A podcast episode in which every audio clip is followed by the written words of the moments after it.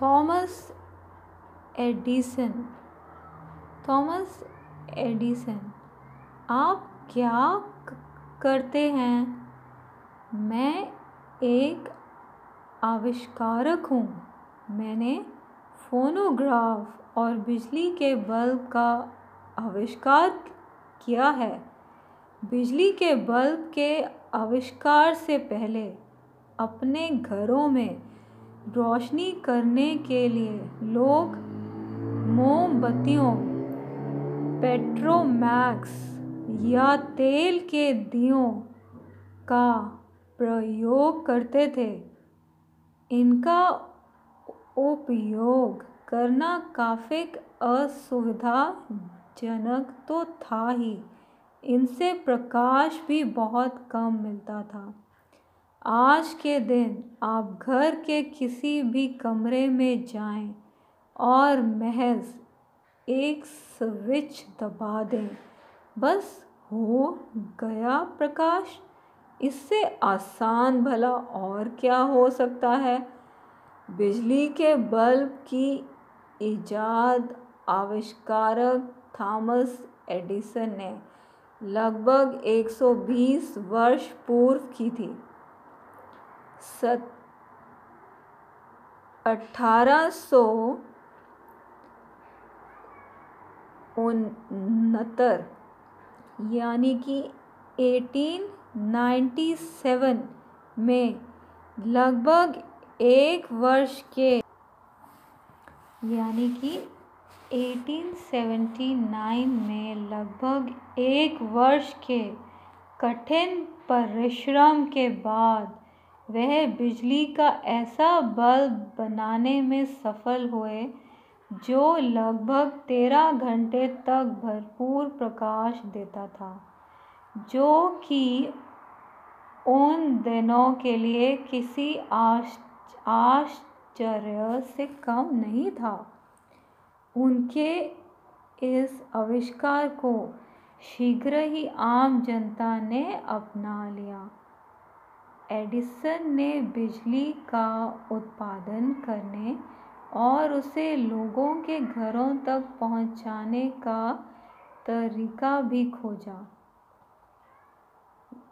यद्यपि एडिसन मुख्य रूप से बिजली बल्ब के लिए ही जग प्रसिद्ध हैं, लेकिन यह उनके अकेला आविष्कार नहीं था। अपने लंबे कार्यकाल में उन्होंने एक हज़ार से भी अधिक पेटेंट्स के लिए आवेदन दिया। इनमें शामिल हैं बोलने वाली गुड़िया। जी हाँ बोलने वाली गुड़िया। एक शुरुआती ग्रामोफोन और चलचित्र कैमरा। आज एडिसन को विश्व के महानतम आविष्कारों में से एक की तरह याद किया जाता है। आपका जन्म कहाँ हुआ? मेरा जन्म ओयो में हुआ था। थॉमस एडिसन का जन्म ग्यारह फरवरी अठारह सौ सैंतालीस, यानी कि एटीन फोर्टी सेवन में ओयो के एक छोटे से नगर, ओयो के एक छोटे से नगर मिलान में हुआ था। उनका मध्यम नाम अल्वा था और उसके परिवार के लोग उसे एल कहकर पुकारते थे। उसके माता पिता सैम्यूल और नैन्सी के कुल सात बच्चे थे, लेकिन उनमें से से तीन बहुत ही कम उम्र में मृत्यु को प्राप्त हुए। जब थाम, जब थॉमस का जन्म हुआ उसके भाई बहन किशोर अवस्था के हो गए थे।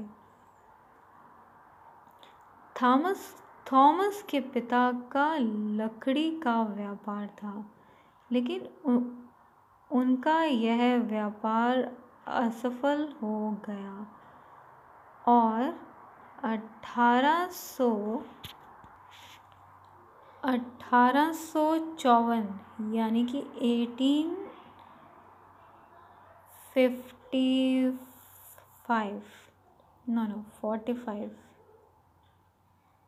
में थॉमस और उसका परिवार मिशिगन के पोर्ट ह्यूरॉन शहर के एक घर में जाकर बस गए। थॉमस तब सात वर्ष का था। सैम्यूल को को वहाँ की सेना छावनी में एक बढ़ई का काम मिल गया और साथ ही उसे लाइट हाउस की देखभाल भी करनी होती थी। इन्हीं दिन, दिनों थॉमस को स्टार लेट स्कारलेट फीवर नाम की बीमारी हो गई। जिससे उसकी सुनने की शक्ति को काफ़ी नुकसान पहुँचा। जैसे उसकी उम्र बढ़ी, यह नुकसान बढ़ता ही गया।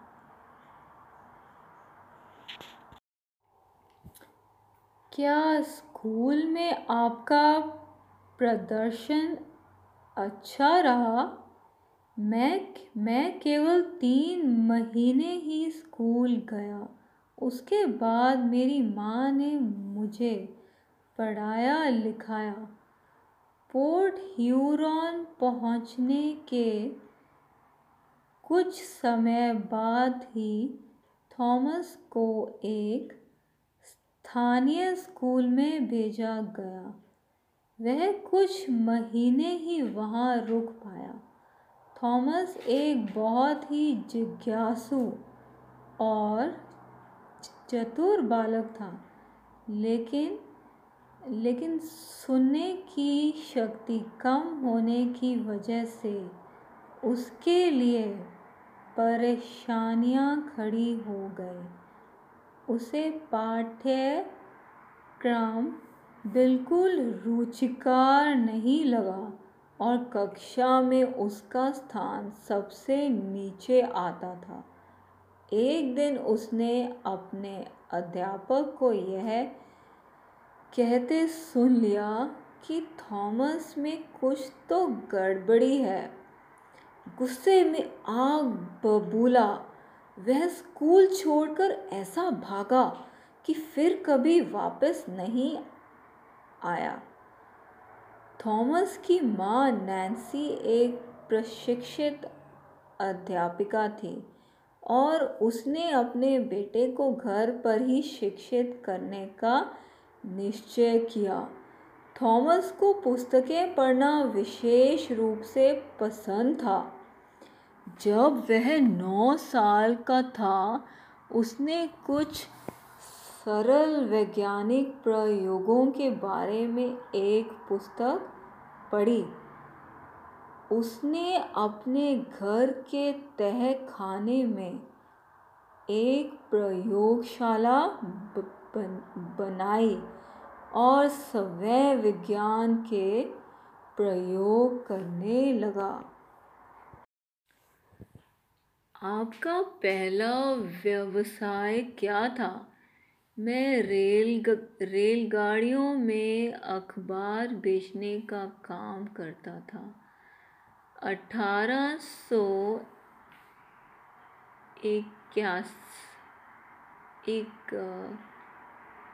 इक्यालीस यानी कि 1841 में जब थॉमस बारह वर्ष के थे उनके नगर में रेलगाड़ी चलना प्रा, प्रारंभ हुई। ग्रैंड ट्रंक रेलरोड कंपनी ने पोर्ट ह्यूरॉन से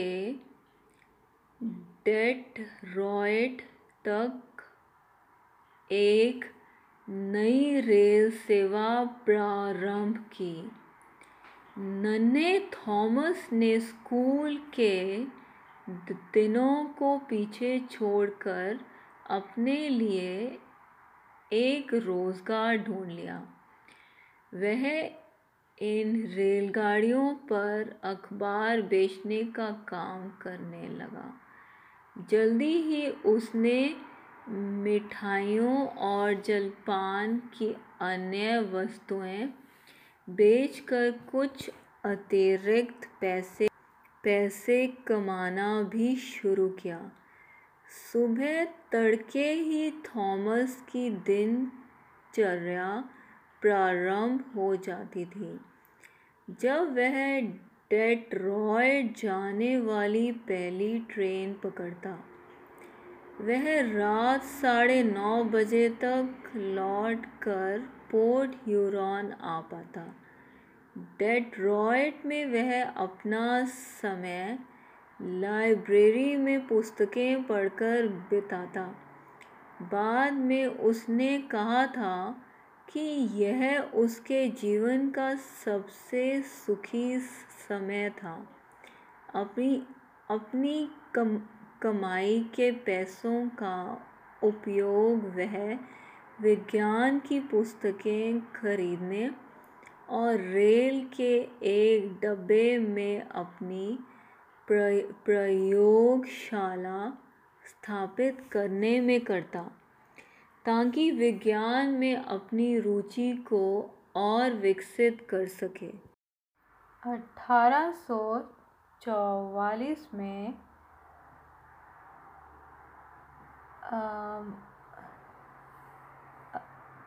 एक अमेरिकन जिसका नाम सैम्यूल मॉर्स था, उन्होंने विद्युत टेलीग्रा, टेलीग्राफ का आविष्कार किया था। मॉर्स कोड में बिंदुओं और रेखाओं की एक श्रृंखला का प्रयोग संदेश भेजने के लिए किया जाता है। एक तार के माध्यम से बिजली के छोटे बड़े कंपनों को भेज, भेजा जाता है, जो दूसरे सिरे पर बीप बीप की आवाज़ों के रूप में सुनाई देते हैं। उधर बैठा ऑपरेटर इस मोर्स कोड को समझकर उसका वापस शब्दों में अनुवाद कर देता है। इतिहास में पहली बार अब लंबी दूरी तक संदेशों को तो तुरंत और आसानी से भेजा जा सकता था। थॉमस, टेलीग्राफ की कार्य प्रणाली से मंत्रमुग्ध से थे। यहाँ तक कि उसने अपने घर पर भी अपना टेलीग्राफ बना लिया था। फिर अठारह सौ बासठ, यानी कि 1862 में तेरह वर्ष की अवस्था में यह एक टे, टेलीग्राफ ऑपरेटर बन गया। उसे पहला काम पोर्ट ह्यूरॉन के टेलीग्राफ कार्यालय में मिला। फिर छः वर्ष तक उसने एक घुम घुमंतु टेलीग्राफर की तरह काम किया। यानी वह एक से दूसरी जगह घूमता रहता। और जो भी उसे सबसे अधिक पैसे देने को तैयार होता, वह उसका काम करता। थॉमस को रात्रि की पाली में काम करना अधिक पसंद था, ताकि वह दिन में अपना विज्ञान का काम जारी रख सके। लेकिन अक्सर उसके प्रयोग उसके लिए मुसीबत खड़ी कर देते थे। एक बार तो उसके कारण एक टेलीग्राफ ऑफ़िस में विस्फोट ही हो गया। वह कभी किसी काम पर अधिक दिन नहीं टिक सका। आप एक आविष्कारक कैसे बने?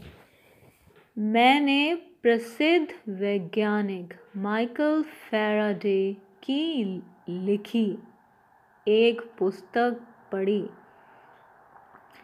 अठारह सौ छियासी में थॉमस बोस्टन चला गया।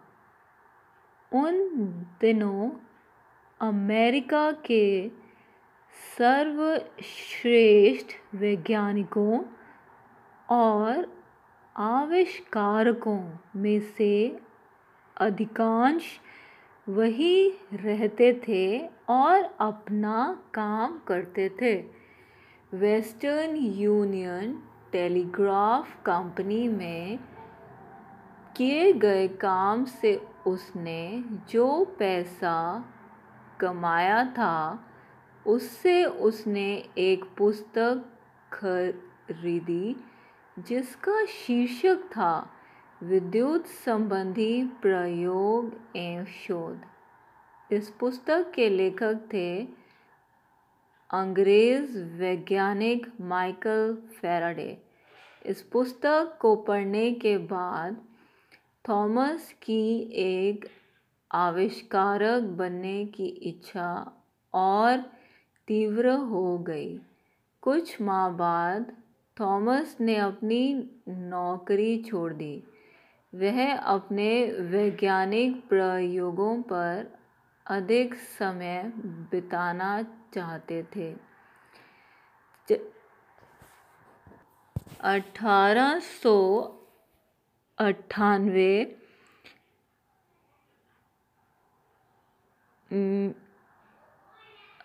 सॉरी अठारह सौ छियानवे में उसे अपने पहले आविष्कार के लिए पेटेंट मिल गया। यह आविष्कार था बिजली से चलने वाली मतगणना मशीन। लेकिन अपने इस आविष्कार के लिए उसे कोई खरीदार नहीं मिला।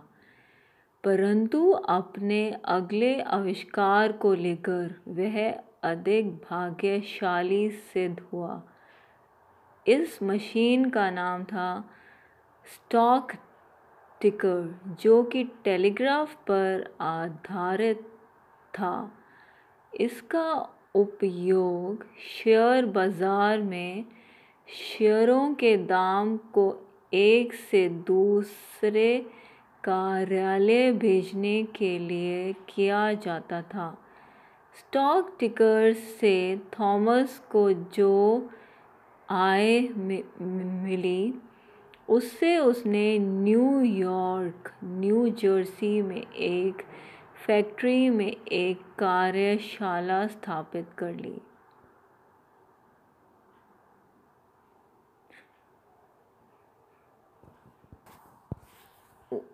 उन्नीस सौ सतारह में उसने उसी फैक्ट्री में काम करने वाली एक लड़की, मैरी स्टिलवेल, से विवाह कर लिया। आपका सबसे महान आविष्कार कौन सा था? फोनोग्राफ के बाद मैंने बिजली के बल्ब का आविष्कार किया। जी हाँ बिजली का बल्ब।